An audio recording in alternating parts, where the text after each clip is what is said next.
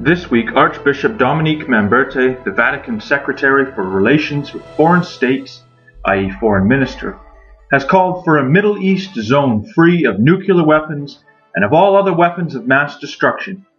Welcome to another edition of the Bible in the News. A nuclear free Middle East is not a new idea. Arab nations have pushed for this before with a little encouragement from the Vatican, I'm sure. But now the Vatican has put a new push on the idea. The notion of a Middle East zone free of nuclear weapons sounds full of love and peace. Really, who would not want that?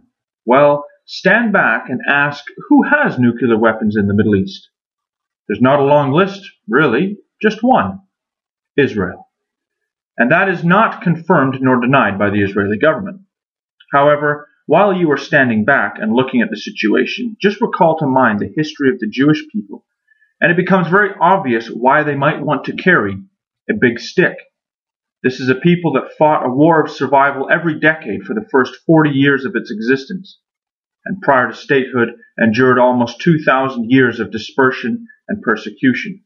There is no other nation with the national experience that Israel has. It was thought to be in the 60s when Israel started full scale nuclear bomb production. The story is that the first bomb produced had the words never again welded onto it. If that is indeed true, it underlines the reason behind Israel's wanting the bomb. It was General Moshe Dayan who said, Israel must be like a mad dog, too dangerous to bother. Many will have heard of the Samson option, which Wikipedia describes as the name that some military analysts have given to Israel's hypothetical deterrence strategy of massive retaliation with nuclear weapons as a last resort against nations whose military attacks threaten its existence. Deep in Israeli psyche is the idea that they never again will go quietly to their deaths, as many did during the Holocaust. In fact, new Israeli recruits are taken to the top of Masada to remember the ancient defeat of Jews in that place. They are given a gun and a Hebrew Bible and swear to never let Masada fall again. From reading the biblical prophecies, it has long been expected that the Roman Catholic Church would oppose Israel at the time of the end. You can follow up this more uh, if you look in the Bible Magazine, volume 22, issue number 3, uh, with the article on Rome, Israel's formidable enemy, and that's available on the Bible Magazine homepage. The fact is that history gives us a clear picture of an enmity between the Jewish people and the Roman Catholic Church. Much of the disdain that the Roman Catholic Church has against Israel stems from the belief that the Jews killed Christ and therefore are cut off as a people and have been replaced by the Church. From the earliest roots of Zionism, the Vatican has been deeply opposed to it.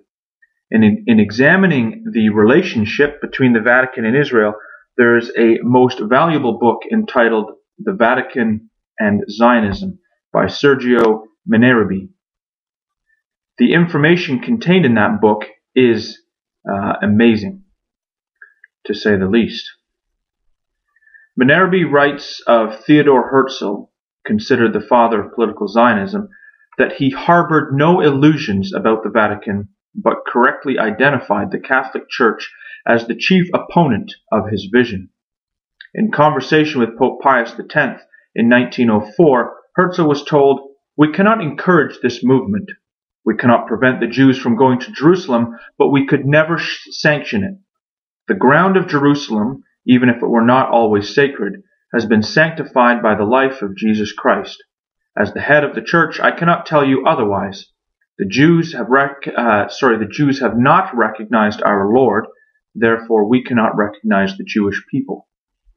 Herzl was also um, asked by the Pope whether any thought was being given to the rebuilding of the temple in Jerusalem, an issue that worried the Pope. Minerbi states that politically, Zionism posed a greater threat to the holy places in Jerusalem than, the, than did the Islamic regime there. In fact, the Pope stated to Herzl that it is not pleasant to see the Turks in possession of our holy places. We simply have to put up with this. But to support the Jews in the acquisition of the holy places, that we cannot do. I think that this statement sums up the Vatican's position today. They would much prefer to have a Palestinian state than a Jewish state. And this feeling is only going to become stronger as Jewish groups in Israel talk of and prepare for the building of a third temple in Jerusalem. And from the same book, quoting uh, Chaim Weizmann, president of the Zionist organization and went on to become the first president of the state of Israel. Uh, this is uh, this quote is from prior to the mandate. Weizmann uh, had to acknowledge that the Vatican is moving heaven and earth against us, and the old fight between Judaism and paganism has been renewed with vigor. And he, and he says in another uh, spot, if the mandate does not go through this time, it never will. The Catholics have been chiefly responsible for uniting the Muslims and Christians against us because what the Vatican really wishes is to have something which amounts to power in Palestine. And it has been using various Catholic members of the League, such as Spain, Brazil, Italy, Belgium, and France, in order to achieve its object. And this is really the inner meaning of its attacks against us.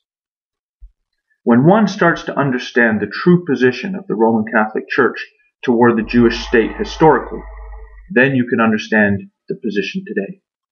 The church realized that it needed to change its tactics. The days of openly murdering your opponents was not going to work in the 20th century.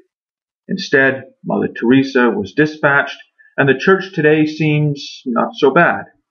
Now the old-fashioned uh, Protestantism and speaking out against the church is frowned upon.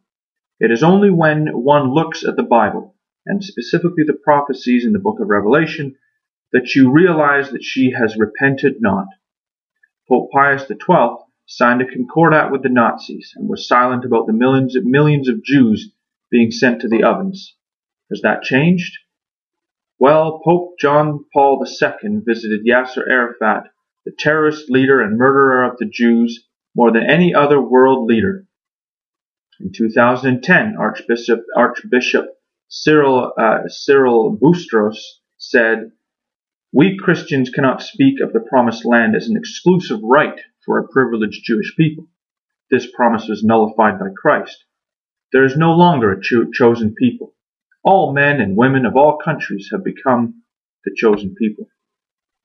With that in mind, we look at the news of the Roman Catholic Church moving to remove Israel of her Samson option her deterrent for those around, such as Iran, not to get any ideas of Jewish anni- uh, annihilation.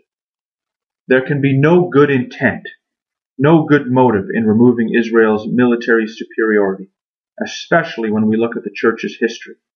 This is not just love and peace. The scripture tells us that you know a false prophet by their fruit.